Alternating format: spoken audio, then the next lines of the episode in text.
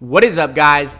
This is All the Smoke on Strength and Physique with your hosts, Adam and Chris, where we provide you with evidence based information, community support, and recognition to all who are betting themselves with fitness.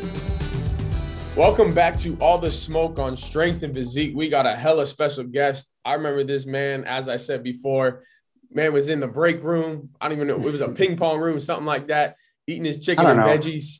Something I don't know what Campbell Campbell fashioned some sort of weird room and made it into a training facility slash lab. So yeah, I remember walking in on this guy. He was deadlifting, making a bunch of noise, and I walked in on him. I'm like, "Yo, what are you doing?" He goes, "I'm powerlifting." And back then, Adam didn't know a damn thing about powerlifting, but Andres was strong as shit.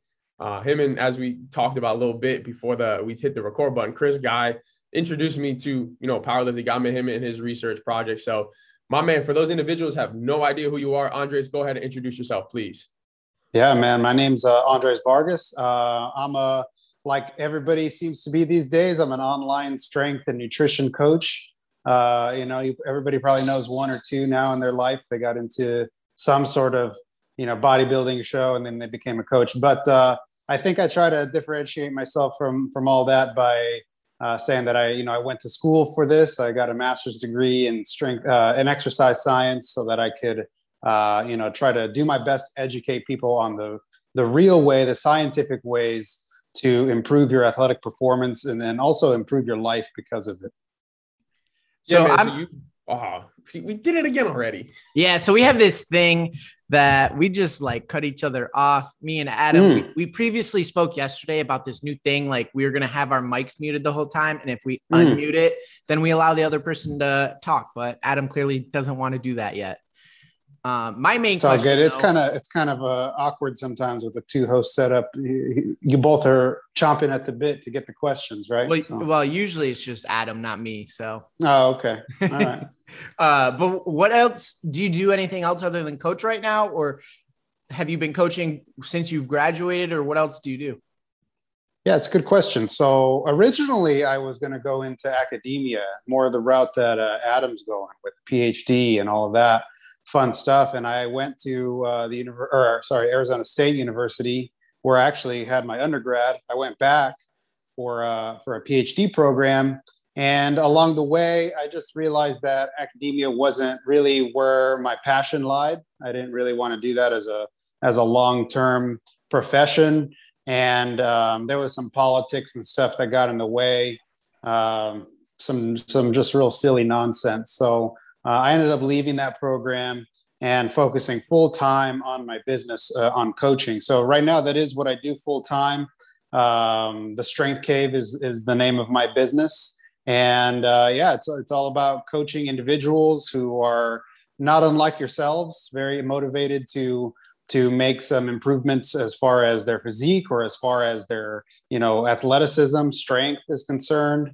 Um, and uh, recently started getting into also coaching and mentoring other coaches on how to basically build up their business and, and their brand the way that uh, I have been fortunate to do. So, what was the time frame that it it took you to achieve this fully developed business that allows you to be sustainable on your own? And now you're getting into other coaches because I think a lot of like you sort of got to in the beginning. There's everyone and their mom is going into online coaching However, mm-hmm. as you've done, you've hung in there, you've stuck with it, you've grinded, you invested in yourself, and now you have a sustainable business. What's the time frame, and what are some things that you would really tell coaches just to get them like in the right mindset starting off on online coaching? Timeline wise, so uh, you know, I started coaching uh, in person and, and sort of a hybrid online type of thing uh, back in grad school. So this was like 2015, 2016. I was coaching people in person and then starting to coach some people of what we call online coaching. And so then by the time I came back for the PhD program, which was 2017, um, I had some clients, but not what you would call like a full fledged business, right? So um, it wasn't necessarily starting from like ground zero on that day, but I um, I, I, would say that it took about two years for me to really build my business up to a point where it was sustainable, where I didn't need any like outside income or feel like I needed to go find another job in order to do that. Now, everybody's timeline is different, to be honest with you, because some people are working uh, full time already, or three quarters time, or, or maybe they're going uh, to school um, like you are, Adam, um, and they can't necessarily jump into the deep end of the pool right away and just and just sink or swim, right? So if that's if that's you, it might take a little bit longer for you to build up a clientele and build up a business um, because it, it, there's a lot of things that, and, and, this is something that they don't teach you, say in a in, in school or in a master's program or even a PhD, is when it comes to running that business, there are so many things that you don't know that, that they can't teach you in an exercise physiology textbook, that they can't teach you in a nutrition textbook, that they can't, you know, there's there's marketing, there's you know uh, e- there's email marketing, social media marketing. There's all of just the logistics that come with with the business, and there's a steep learning curve there. There was for me, um, and and I already had some familiarity with the business side because of my dad, who was a business owner. But even with that, there's just a lot that goes with it that you don't know how to do. And these days, it's super competitive, man, because everybody's uh, attention span is about that big, right?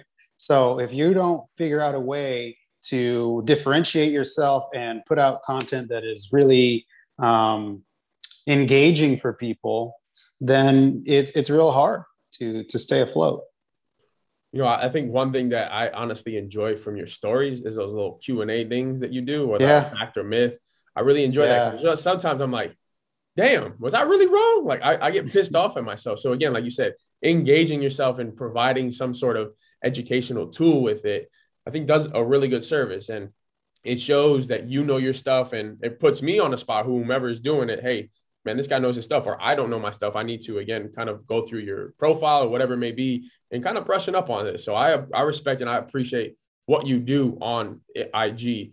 Can Thanks, we man. Switch it over a little bit because yeah, you did a, a lot of great work at USF, and I want to kind of put that work out there because I think a lot of people don't understand you know the research processes even though we've had a lot of individuals and we've talked about it. But again you did it you flourished with it and then you said again you decided hey this really wasn't for me. But go ahead and you know give out all that information that you did do at usf specifically for programming okay sure. So when i went to usf uh, i was studying under my mentor dr bill campbell. Great guy shout out to, to dr bill campbell. But uh, he um, he brought me in to do a thesis which for those who don't know is you know you're basically doing a research um, um, intensive track of a master's program. So there's kind of two ways to do it. You could either go with a, a comprehensive exam where at the end of your degree you're taking like a big exit exam to prove that you know what you're talking about or you can do a thesis track where you do um, a research study and um, it's preparing you to then go into uh, maybe a phd some sort of further education so that you can get into academia. So my project uh, specifically was on uh, powerlifting specific programming. Um, I was kind of taking after the footsteps of some of the people who were there before me, um, who had done some some programming type of, of studies, and so I kind of ran with that. They handed the baton off, and I kind of ran with that, and I actually really enjoyed it. It was a study where we looked at two different styles of programming: uh, powerlifting um, intensive block of training. It lasted 12 weeks. Um, we got a bunch of people into the lab. Adam was one of them, just hitting it hard every day, blasting music, too much pre workout, all that kind of stuff. And um, we just investigated is there a way to um, better distribute what I call training load across a week for a power lifter as opposed to the traditional way that people were doing it. And they were using daily undulating periodization at the time. This was the big thing that everybody was doing back then. Um, you know, basically, it's a, a daily undulating periodization, is kind of like a high low approach. You're training with high intensity, heavy weight one day, and another day you're training with a lot less intensity, maybe lighter weight, maybe a speed day or more of a hypertrophy day. And so specifically, we were training three days a week. One of them was a heavy, you know, going to failure type of situation. One was just more of like a, a lighter day where you're you're just moving through the the range of motion and getting that practice in. Another day was more of like a hypertrophy bodybuilding type of day. Um, and what I wanted to see was what if we distributed instead of having one really heavy day where you're maxing out your squat, your bench, and your deadlift, uh, and going to max reps? What if you did that, distributed it throughout the week, where one day was like a heavy squat day, the next day was a heavy bench day, and the next day was a heavy deadlift? If that makes sense. Um, and interestingly, we found that strength gains were the exact same between groups pretty much and muscle gain was the exact same between groups but there was a trend for um, more dropouts in the group that was trying to do one heavy day. And um, there was a trend for people reporting a lot less fatigue in the group that was distributing their load throughout the week. And so I kind of took that and ran with it in the way that I program even to this day. And uh, I, I, really got interested in dist- how do how do we distribute training load? How does fatigue catch up to us? You know, when do we have to deload? And everybody's different because everybody leads a different lifestyle. Some people are are you know have a very high stress job and a very um, high uh, fatiguing job, and some don't. So it's an it's an interesting realm. What would what was the the sample population during this study? So we were looking at anybody between the ages of 18 to 45 years old. It's a good question. I'm not going to remember back to like my entry criteria, but 18 to 45 years old.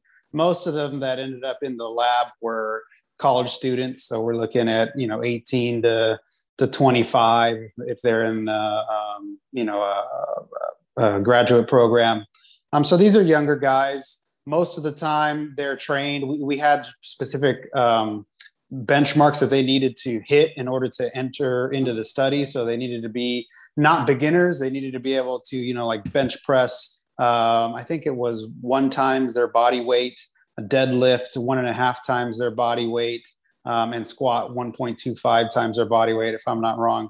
And so these are people who have trained. Um, you know, it's kind of hard to to, to say, hey, do you have three years of training experience? Yes or no. One, people are going to lie because they want to get into the study because at the time everybody knew Campbell's lab and how everybody was doing awesome lifting in there. Um, so we set those criteria instead. Chances are, if you can hit those benchmarks, you've been training for at least a year, maybe two years, right? Yeah. And what I'm curious on is, like you mentioned, just like the dropout rate was not as bad it, it seemed like the stress load was managed a little bit better. Do you think for different different populations that they can handle the stress better because that's why I asked the question is most studies on universities are going to be done with the university population unless it's very like narrow focus because that's just what you have access to. But mm-hmm. I'm curious if you take away this stressful college student that's working two jobs, going to school, and also lifting, if you take away going to school and two jobs and you just do one, I'm wondering if maybe they could have done even maybe two heavy full days and then a lighter one. So did you did sure. you notice anything about that?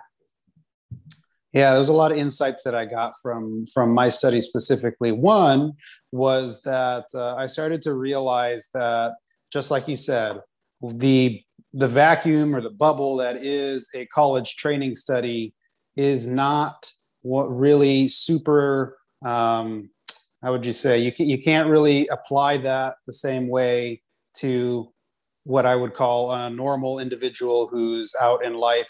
They're not in college anymore. They have a full-time job. Maybe they have a family. They have all kinds of stuff in their life. And number two that you're right. There are a lot of different um, thresholds that people have for fatigue and stress. Um, there are some people out there who you probably are like, man, I don't know how you do it because you have X, Y, and Z going on. You have A, B, and C stressors going on. And yet you always seem like there's no big deal. And you can go into the gym and, and, and smash the weights hard every day. And, and it never seems like it catches up to you.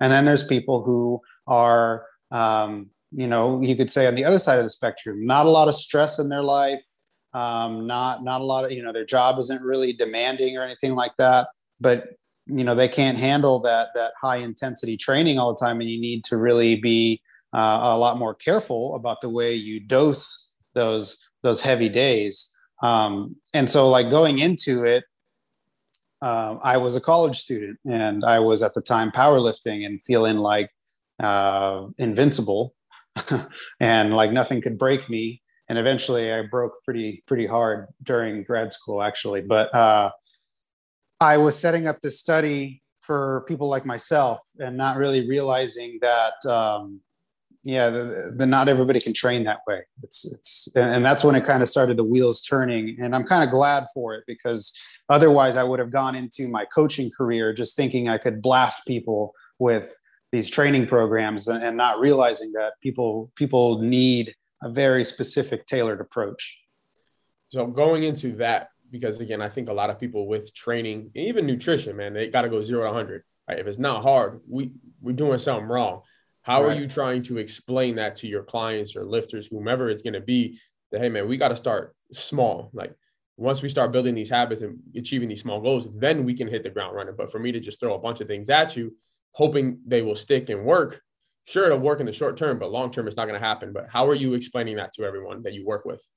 It's a good question. So one thing I do 100% every time I get somebody who comes to me is we have a conversation much like this, whether it be on the phone, whether it be over Zoom, or whether it be something like that. And I have an intake form that they have to fill out that's pretty extensive. So they have a lot of work to do before they even get started with me. Um, and during those, those questions that I ask and in the interview, um, there are, I, I'm digging for information of what's their life like, what are the reasons? A lot of people hire a coach for um, they don't hire a coach when things are going well usually. Like it's usually when they've gotten to a place where they they can't figure it out for themselves anymore. They need somebody to help them. It's yeah sometimes you get a person who's just like man i'm killing it in training but i really just want somebody to take me to the next level anyways or uh, something like that but that's rare most of the time it's somebody who's like listen i had some i had some success i was doing um, you know, influencer A's program, and it got me some really good gains. And then I, I tried to do it again, and I don't know, I started getting injured, or you know, I'm just not making the same gains. I don't know what I'm doing wrong.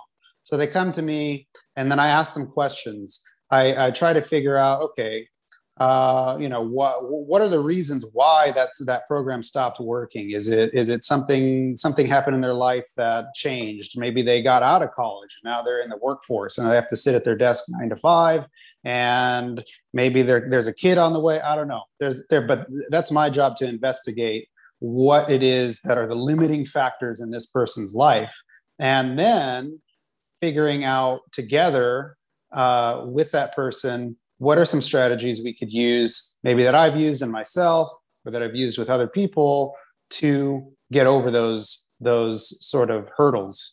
Um, and then how do I program on a nutrition side and on a training side to allow them to continue making progress that they want um, in a smart way? And so you asked, how do I get them to buy into that? Well, essentially i have to ask them questions in a way that gets them to realize that that 100% go, go big or go home mentality hasn't been working for them right? And try to get them to realize that uh, there's there's going to have to be a different approach. Those two things just aren't they're not meeting up together anymore right? And uh, and and that's sort of the and that's again um, one of those things that they don't necessarily teach you in school of the X's and O's of exercise physiology. There's a lot of psychology that goes into coaching people.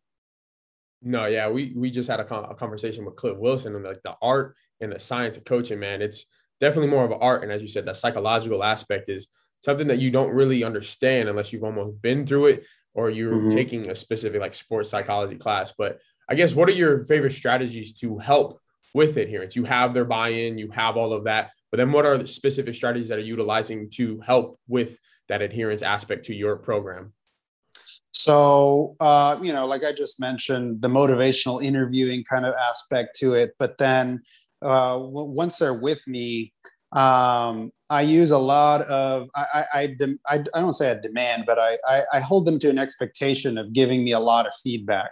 They have to check in with me on a weekly basis, which is standard in the industry. But I also hold them to the standard of once a month we're going to have a phone call again, just like this, and I'm going to ask you question the same kinds of questions. How are things going? How are you feeling? What's life like? Um, eh, they report to me also um, within the app that I use for delivering programs there's a wellness questionnaire that they have to fill out. And yeah, you know, they could lie and just put five for everything every time. But through the culture that I've created within my coaching and within and within the people that come to me, um, uh, that that that starts to take care of that. And, and I can and I can tell when somebody's just BSing their way through the, the questionnaires and BSing their way through the check-ins.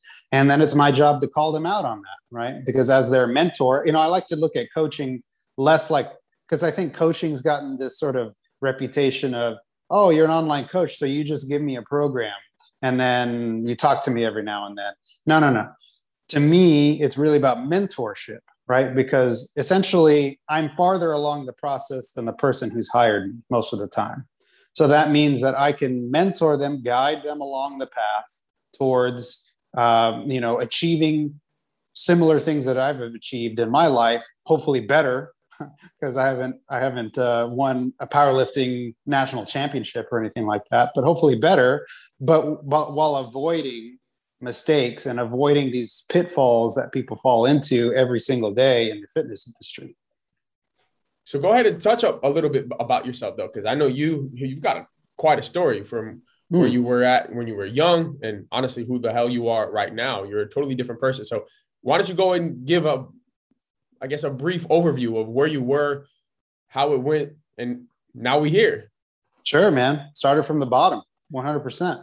So when I was uh, when I was young, I was active. I loved playing sports and stuff, but I had a problem with the way that I ate. I love I was very picky and all I really would eat was junk food and fast food. And so needless to say, that outpaced any kind of exercise I could do. And eventually, you know, when you start to get heavier, you start exercising less because you're self conscious about the way you look and that kind of stuff. So by the time I got to my senior year in high school, I was over 300 pounds. I'm not very tall. I'm like five seven. So five seven over 300. I don't know the exact number because at one point I stopped wanting to measure or get on the scale, but I know it was over 300 because uh, I started losing weight in my senior year. Um, actually, it was my second semester, so I was about to was getting close to graduating, and I decided to uh, start losing weight. And I had already been losing weight, and then I decided to get on the scale finally, and I was like 297 at that point. So I was, I don't know, we'll say 310, 320, something like that. Um, and I just, you know, I woke up one day and I realized that if I didn't if I just kept going this way, you know, my brother was was really overweight, and I saw how big he got and how it affected his life. And my family had a lot of, or still has a lot of issues with like diabetes and, and heart issues. And so I, I just had this revelation one day that I just couldn't do that anymore. I had to do something. And and you know, to be honest with you, uh, I wasn't getting any attention from the ladies, and that didn't feel good. So I needed to get, you know, some of this weight off so I could get myself a girlfriend and stuff like that. But um, I, yeah, I, I ended up losing about 120, 130 pounds, whatever, whatever. From, from the day I start, I measured, I was 297. I got down to like 177 um, within the span of like, I think it was six, seven months. Um, so really quickly, I lost weight really quickly, which they'll tell you nowadays you shouldn't do that right? It's like a biggest loser type of thing that i did with myself. But um i don't know. It, it, it just that's what got me to fall in love with exercise and fitness and, and learning about nutrition because i fell in love at first with the results which is fine. I always tell people you can use that as motivation. That's no problem. Falling in love with the results that you're getting up front but you got to find a way to turn it into you know discipline and habits and stuff. Um, so to, to, speed it up basically i started going to, to, to undergrad. I went in for kinesiology. I fell in love with this whole thing. I was like you know what? I'm gonna go get a master's degree because i met um, this guy named layne norton. Nobody knows about that guy but uh, you know some unknown dude in the fitness industry named Layne. I, I met him, and he um, he told me, "Hey, you should go see Dr. Campbell." So then I, I took his advice, and it was good advice. And uh, you know, long story short, uh, I I just said, "Hey, maybe I can have have a, a career in teaching people to do what I did." And turns out you can. Who knew? Yeah. So I would like to touch on that even more because a lot of people see weight loss and muscle growth and toning and gaining strength. They see all of these things as different goals. How does how does training really differ though from weight loss or muscle growth or strength training? How does the training change between each of those main focuses? So as far as like, is there a difference between training for fat loss versus training for muscle growth? Is that what you're asking? Yeah, like one one assumption is, oh, I have to do tons of cardio if I want to lose oh, weight. Oh, sure. Um, yeah, I'm sure you've heard yeah. that. But how has your training changed? I guess uh, disregard the powerlifting side because that's a whole training within itself. But like muscle growth and weight loss, how do those trainings differ? Yeah, man, I I, I would say here's one of those things where I, I know now what to do better. I wish I could go back and tell my 18 year old self uh, to lose weight a different way. Because what I did when I started was I just did a bunch of cardio because that is the, the sort of uh, conventional wisdom, whether it is um, smart or not. I don't think it is, but just just go do a bunch of cardio. Now, that being said, uh, if I maybe would have gone back to myself and said, "Hey, you got to lift weights. You're you're not going to lose weight doing cardio," maybe that would have deterred me from from actually getting the ball rolling and getting to where I am right now. So you got to think of that aspect too, because there's a lot of like black and white thinking to, these days, and the, and the, truth is a lot in the middle. But um, if you want to talk about optimal, I think that the optimal way to train, even for weight loss, is to have strength training as the base of what you're doing, right? Um, why is that? Well, because chances are you're going, especially if this is if you're a beginner you're going to gain muscle and probably lose fat at the same time at the beginning. We know that that body recomposition effect occurs with beginners um, at a much higher rate than it does for somebody like myself, who's now, you know, 10, 11, 12 years down the road. Um, and if we can main, at least build some muscle and then maintain that muscle, now we're going to have a lot more of a favorable metabolic adaptation to that as opposed to what happens when you do a bunch of cardio to lose weight is chances are you're going to lose lose muscle doing that. And so now you have a less favorable metabolic sort of uh, metabolic environment for for being quote unquote fit.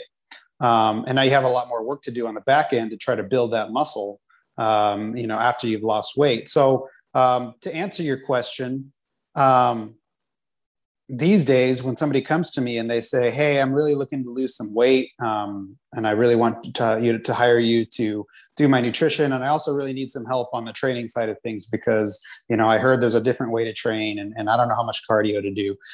First question i ask them is how much cardio do you like to do? Do you like doing cardio? Are you already doing cardio? Uh, yes or no. Um, if they really abhor cardio, it's like the last thing that on earth that they want to do then I'm not going to give them a bunch of cardio, right? Because they're not, not going to stick to the program. Why would I do that? You know, um, now we're, you know, I'm just subjecting them to unnecessary torture, basically. So we're going to go with strength training because that's what they like to do. But if they come to me and they say, "Hey, I love cardio. I, I just love going out there a couple times a week. I love to ride my bike around or go on the trails, or I love to run or something like that," we're going to keep that into their program because that's going to get them to stick to the program. Now, eventually, there may come a point where we're decreasing their, their, their calories to a point where they're feeling really hungry. You know, they're having a problem with um, the volume of food that they're eating, and we're already doing things like making sure that they're eating higher volume foods. Um, that where that's my that may be where the conversation comes in of hey, we got two choices here. One, we could further decrease your calories to get you to lose more weight. I know you're already struggling with that. That's uh, you know I, I know that that's been uh, on on the check-in emails. You've been talking about hunger and how you wish you had more food to eat. what if instead of doing that, we got you to just increase go on an extra 20 30 minute walk a day or we get you on the on the recumbent bike or the treadmill and do just just some extra cardio to move and that can help to move the needle. Um, you know those are some things again like you mentioned earlier it's an art not necessarily just uh, uh, there's no formula that you put people into where it's like okay we're going to start with three days a week of weight training two days a week of, of cardio and then uh, at week number four, we're going to increase cardio by 10 minutes. And then at week number eight, we're going to increase cardio again by 10 minutes. It, it just doesn't work that way, you know? Yeah. And something you mentioned at the beginning of when you just started to talk about that is there's black and white, and there's a ton in between. Mm. So you mentioned how originally you started off doing cardio and that got the ball rolling. You started seeing results that probably drove you a little bit more because you're like, oh, wow, I can do this.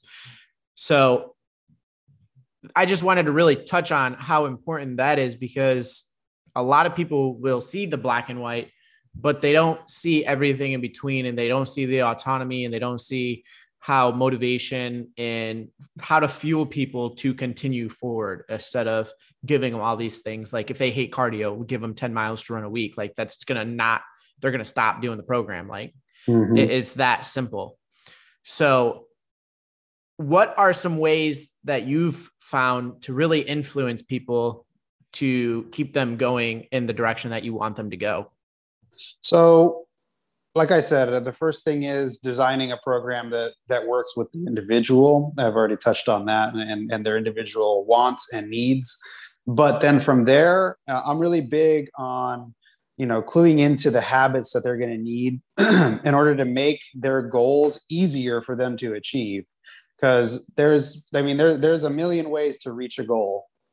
Um, and some of them are really difficult. You can make it really difficult for yourself and you can make it easy for yourself.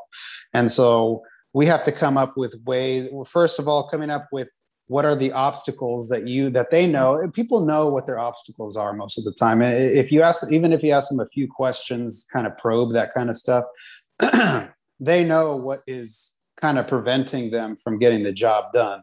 Most people know what they need to do when it comes to weight loss or gaining muscle. It's just like the, the little things in between that they just don't know how to figure out. And that's why they come to you. But so they won't always offer you like, okay, my problem is I, um, you know, I have a problem where I get off of work and I come home and I go to the fridge and then I just have like a mini eating contest because I'm so hungry you got to figure that out. You know, they, they're not usually, they're kind of embarrassed. They're not going to offer that to you right away. You have to figure out, and sometimes that's, you know, you have to ask questions from different angles and stuff like that.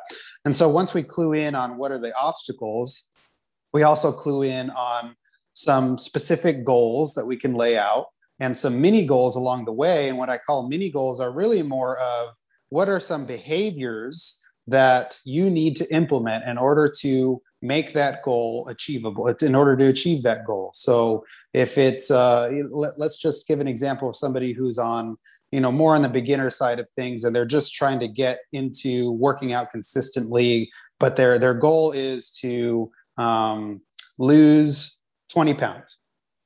So what are some habits that we can give them that they can track?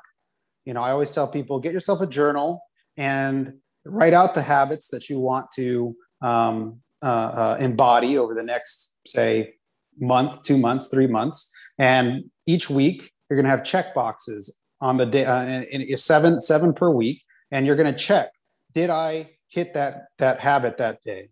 Did I, um, did I eat my three meals that day? Um, did I, uh, you know, get my 8,000 steps in that day?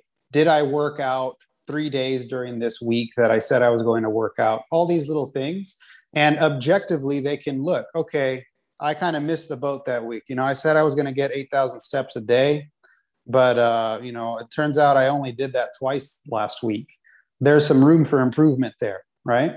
Next week we're going to do that three times at least. And then the next week we're going to try to go for four times throughout the week until eventually we're at seven days a week no questions asked it's a no-brainer it's just part of what i do every week, every day. I get my steps. Maybe every once in a while, whatever. You know, I got stuck at work. I wasn't able to, and I got less than my step count. But those are rare now. It's not. It, it's more the exception. So now we can knock that off the list. That's already a habit you have. You don't need to worry about that anymore. Let's bring in something else that's a little bit more difficult for you to to get your grasp on. And then eh, by that, you're just building up and up and up until one day they're the exact person that they wanted to be. And the goal has taken care of itself because it's real easy once your habits are there to reach the goal, right? It's, it's overcoming that um, momentum or overcoming that that yeah the, getting that momentum going in the beginning that's really difficult for people yeah no i think a lot of people they they fall into that cycle as you said that black and white thinking it's if i can't do something why do it at all but rather mm. thinking hey where can i start where can i build that momentum and where can i continuously optimize that program or optimize that habit where again as you said it's part of my goal and i think again that's where we really try to come within is that intrinsically motivated. It's got to be part of who you are, not even like your identity, because I think there's a fine line. I, I've, for me specifically, and some of my athletes that I work with, it's like that is who I am. And I think you have to kind of draw that line because if that's all who you are, again, it's going to be a tough like separation or stuff like that. So I would ask you too, because again, I know you were a powerlifter. You said, hey, maybe that that's who I was. What was that? I guess that tough transition thinking, hey, man, I gotta back off a little bit and almost make this a part of my life and not my identity because I feel like when we start identifying as certain sports or certain athletes, it can almost do more harm than good because that's all I have. That's who I am. That's what I do. How are you trying to again zoom out a little bit and make this again a part of your life? Yeah, that's a great question.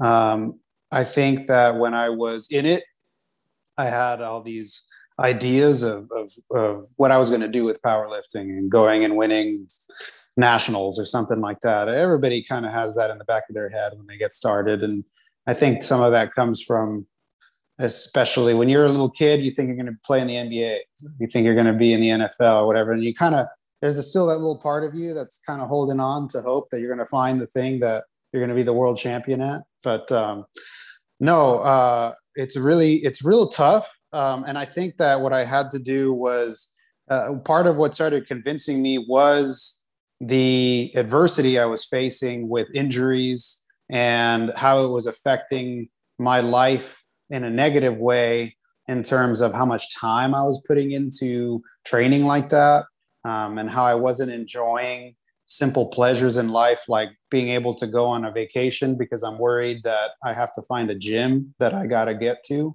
Otherwise i'm going to lose gains. Those are those are um, those are the type of, of thoughts and thinking that are you know a little bit disordered right? Um, it's one thing if you're getting paid to win powerlifting meets. It's one thing if you got sponsors that are paying you to do powerlifting meets and you're making a living off of it. It's another thing if all you're doing is getting a cheap metal or a cheap plastic trophy to, to hang um, and you're sacrificing all this this stuff just to get that. Yeah i mean you got a few of them right? Those are great to hang on the wall. There's nothing wrong with getting those but they have to fit within the context of your overall life right? Um, like for yourself you know um, could you uh, in, in, and and forgive me if, if i'm if i'm selling you short but could you train to be um, the world record holder power lifter in your weight division and still get a phd and still have you know we working on maybe a relationship i don't know if you have a significant other or whatever 24 7 365 maybe um, but maybe not. And, and, so you have to start to be realistic with yourself in where where your limits are and i started to realize that i had limits because i was breaking down i had a really serious back injury um, I, you know i was getting aches and pains all over the place uh, i was you know getting more you know, stressed out with everything that I had going on. You know, you know, uh, and Chris, you know as well. I mean, you were in a graduate program. It gets tough. I mean, there's a lot of work to do in, in, in school. You know, you have a lot of uh, of of of not just obligations in the classroom, but also outside of the classroom to ensure that you're putting yourself in a position to excel in the professional world after you're done, right? And so, um, how did I transition myself? sorry, you know, I get real long winded and I lose track of where Good, I'm man. at. Keep going. I, I, uh, I, I, get wordy sometimes, but, um, you know, I had to kind of do some self reflection of, of is powerlifting or weightlifting or, or, or, or just lifting in general is that really all that i am? Or am i am i more than that? You know like like lebron J- james says more than an athlete right? Even he is is thinking about who he is outside of just basketball and you know it's his profession. So i started to think to myself okay so these professional athletes that's their profession. And then they have hobbies outside of it too right? Or they live life outside of it too. And even professional athletes you know they go through a season and then what do they do? Usually they take like a month off. Like lebron doesn't even touch a basketball for like a month because he's burnt out with basketball. He needs to just chill. And um, you know i started thinking to myself okay so my job isn't i'm not a professional athlete. That's just one of my hobbies and, and my professional job is now to coach other people and to pour myself into that. And you know that doesn't take as much of a physical demand so i can still have my hobby which is lifting and i'm still consider myself somebody who is who finds lifting important. But i also have my wife and i have my family and i have my friends and you know they started making jokes about how like I never eat out with them or I, you know, like I'm always training. I'm never doing anything with them. And that kind of started to be like, huh, that's not, you know, that's not sustainable because when I'm 50 years old, am I still going to be a power lifter and just powerlifting and that's all I'm going to do? Or am I going to want to explore other avenues in life and have a more fulfilling experience beyond just the walls of a gym, you know? No, man, there's a lot of respect to that because, you know, I kind of came to the same scenario and is like if you if that's all you care about, then shoot, man, you, you're in for for a rough life. Um, mm. as you said, man, am I going to be able to squat and do all of that at 50? Fuck, I hope so. But if that's all you care about in your 20s, there's a, there's a, a good chance that you might not be able to do that when you're 50. So definitely how yeah. I've tried to reframe it in my head, or just try to persuade that message to my clients is that hey, it's not about this session. It's not even about this this meet it's about, you know, 10 years down the line, 20 years from down the line, where you're able to pick up your kid, you're able to play with your kid, fuck, play with your damn puppy. But you have a lot of other those people that you talk to that are older in the gym, like, man, you're gonna hurt yourself. You don't you don't want to do that. And it's not that that is inherently bad, is that we just we don't leave our ego at the door and we're just like, oh man, I, this day it's got to be 500. It's got to be there, or if it's or we yeah. force it to be there, um, rather than having no expectations and you know, just feeling the workout, how it goes. Um, and I would, that's another thing I want to kind of get into. How are you, I guess, persuading that to your clients that, hey, like, yes, I have given you a certain workout program or, you know, a certain set reps and uh, load scheme, but how are you, I guess, educating them on that, the sense of, hey, if it's not there today, it's okay, adjust it this way. How are you trying to persuade them in that, that fashion? Yeah. So one thing I like to tell people is it's not about it's not about winning every single battle. It's about winning the war, right? And so the war is this long game of trying to trying to improve. Yes, we all trying to as humans. That's just human nature. We try to improve at everything we do. Um, but I also, you know, you know, I tell them, hey, it, ask yourself this: what is there anything in life that is on a constant linear improvement that's not in a machine right? Uh, you, is there anything in your life where every single thing every single time you do it you're just better at it than you were the time before? Not really. At a certain in the beginning yes. In the beginning of doing any new thing you are constantly getting better. But then at a certain point you start to see this this curve or this graph where it's kind of like that. And it is going up over time. It's just that you're having dips. And so like some people get real in their head when they go to the gym and last week they squatted 315 for five and this week they could only squat 295 for five and they think oh my god. Well my life is over now because now i'm getting worse and um, you know i don't know what i did wrong and they try to like find the excuses to why i was wrong and sometimes i'm like listen man maybe last week your body was just working at 100% efficiency which is rare and then this week you were at 80% efficiency for whatever reason. You didn't sleep well. You didn't, you're, you got some extra stress going on. You got, you know, whatever, you, the fatigue of the whole uh, uh, uh, uh, program is starting to catch up with you a little bit. Maybe 315 for 10 was, or 315 for fives was really really hard for you and and you're discounting the fact that that's going to have an impact on the next week's program because maybe you're not recovered enough from that session there's all kinds of things um, and, and and it is about the long game about how you know you can maybe th- squat 315 for five now but um, and if you're getting that depressed over the fact that you can't do 325 for five next week uh, um, eventually that shoe's going to drop because you're not going to squat 315 for five when you're 75 years old. Eventually, you're going to you're going to experience a decline in what your body can do. It's just natural. Um, and so I, I try to prepare people for. It's not like I'm trying to prepare you to suck or anything. It's just I'm trying to prepare you to take take lifting for what it really is, which is really just something you really enjoy doing, something that brings you a lot of fulfillment, a lot of joy in life, something that you're trying to improve on year to year in, in, in, in however ways you can.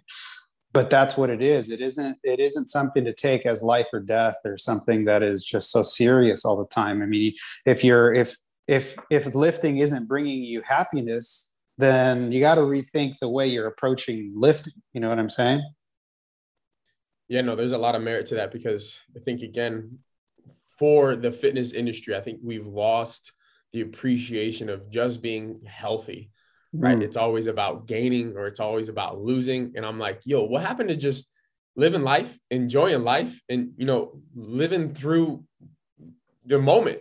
Um, and you know, just enjoying where you're at and who you are today. Because again, you've been through hell or you've been through whatever you've been through, and here you are, you're enjoying what you're doing. And I think it, that's what I I try to bring back to a lot of my clients is that hey man, like you're doing a phenomenal job, right? Or, or in the maintenance phase, it's like hey, you didn't put on the freshman 15 or you didn't mm. dad bod. Like that's huge fucking success because a lot of people they start doing that and then they're like, oh shit, we gotta catch up, or they failed in a sense where it wasn't a part of their lifestyle and stuff like that. But I'd ask you for again all of the years that you you've done research, you're you've run your own business and you've done it yourself what are those top three things that you would say you would you wish you could have told the old Andre starting his fitness his fitness journey? Mm, that's a real good question. Let's see. Um, you know, I think one of the things we just talked about, which is about how it's about, and I did. Don't get me wrong. I, I did enjoy the journey, but I did get into this mindset of continually trying to trying to focus on this like distant goal that I have, trying to focus on on what I can attain with what I'm doing, as opposed to enjoying what I've already done and enjoy, enjoying what I what what I am doing now. Like that's what uh, when I go to the gym nowadays. Um, you know, I'm just enjoying the fact that my body doesn't hurt when I work out. I'm enjoying the fact that I can I can lift relatively heavy and not feel like I got hit by a truck the rest of the day or the next day, right? Um, you know, and just enjoying the fact that, man, my body's capable. Look at what I can do. Like, I couldn't do this stuff 10 years ago, right? When I first started, I couldn't push sleds or, or squat this heavy weight with good form or, or, or bench press X amount of weight. You know, like I've already won basically by being here, right? so now the the results that i get on top of it or the goals that i achieve on top of it are more like the icing on the cake so that's one thing that i would tell myself um, number two i think is kind of related and this is something that i talk to my clients about is is really cluing in on what is the real deep reasons or reason or reasons why you're you're trying to get into doing or, or, or achieving some of the goals that you have so you know, it's real common. Everybody wants to lose fat or they want to gain muscle or they want to get stronger. But there's some real deep seated reasons within each person as to why it is that they want to do that. Right. And I think if you can tie what you're doing to those deep seated reasons, it makes for a much more fulfilling experience.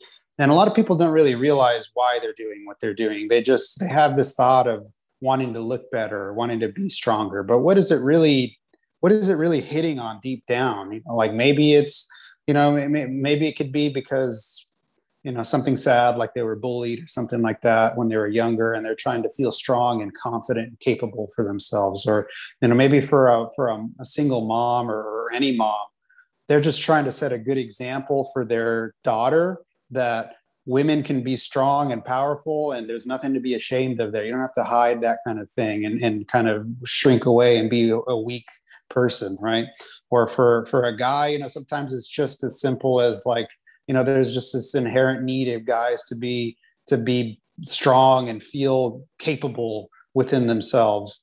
Um, those kinds of things help you to not take it so seriously when it's taking you a longer time to reach the goal that you have because you can think of yeah you know i really you know i said in six months i was going to put 20 pounds on my squat. Uh, you know so far i put 10 uh, i could be sad about that but you know what? The real reason i'm doing this is x y and z. And at the end of the day i put 10 pounds on my squat anyway so i've already won you know? I've won twice in that respect. Um, and uh, you know the, the other thing i would tell myself is is to try to do some work on on on not comparing yourself to and, and it's become even I, you know, I feel bad for people who starting when i started i didn't have instagram and social media to look at to really to be frank to make myself depressed about the way I, I looked right because you i mean you jump on social media if i jump on instagram right now and go to my feed or the popular page it's inundated with Adonises and and women who are supermodel looking, right? I don't look like that. And and and one thing I'll tell myself back in the day is I thought that I was going to look like that. I thought that I was going to put in the work for a few years and I was going to be able to look like that. And there was this sense all along the way, up until, and I'm still doing work on this to be honest with you, but every year that went by that it didn't look like that to me was like a failure, right? because I didn't have the six pack. I didn't have the chiseled muscles. I didn't I didn't look like I belonged on the cover of Men's Magazine, and um, and and and that caused a lot of sadness and inner turmoil. Right, that wasn't necessary. And so what I would say is is um, you know I don't know maybe it's demotivating for people to say it this way, but chances are the dude that you look up to who's on the cover of the magazine or that's on the social he's like a genetic elite for one probably. And number two he's probably on more drugs than you care to take right? Or he or she.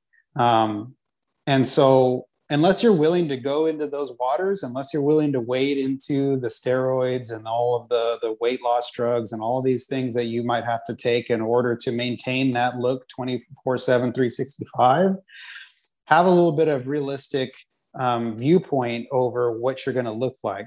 Like, take a look at all the people in your life, take 10, 15, 20 people that are around you. And unless you're in the fitness space, um, chances are, you know, not a lot of them are in shape or none of them look that way, right? So you're going to look good. You just might not look like The Rock. That's all. You know what I'm saying?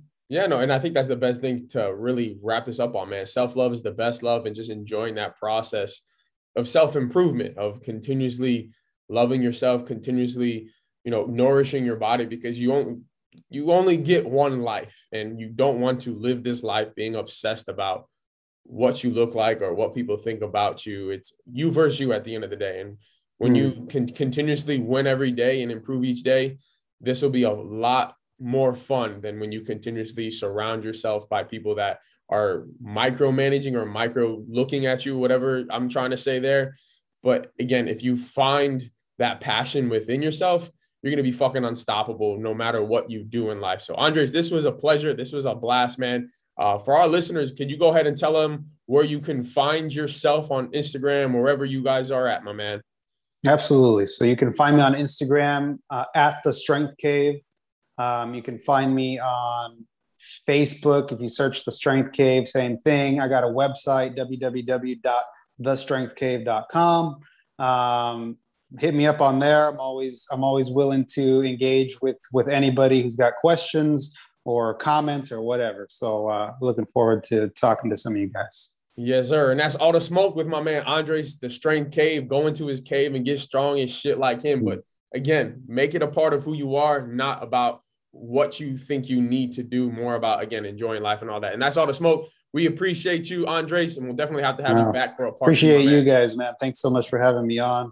It was an awesome conversation. So thank yes, you. sir. Appreciate it, my man.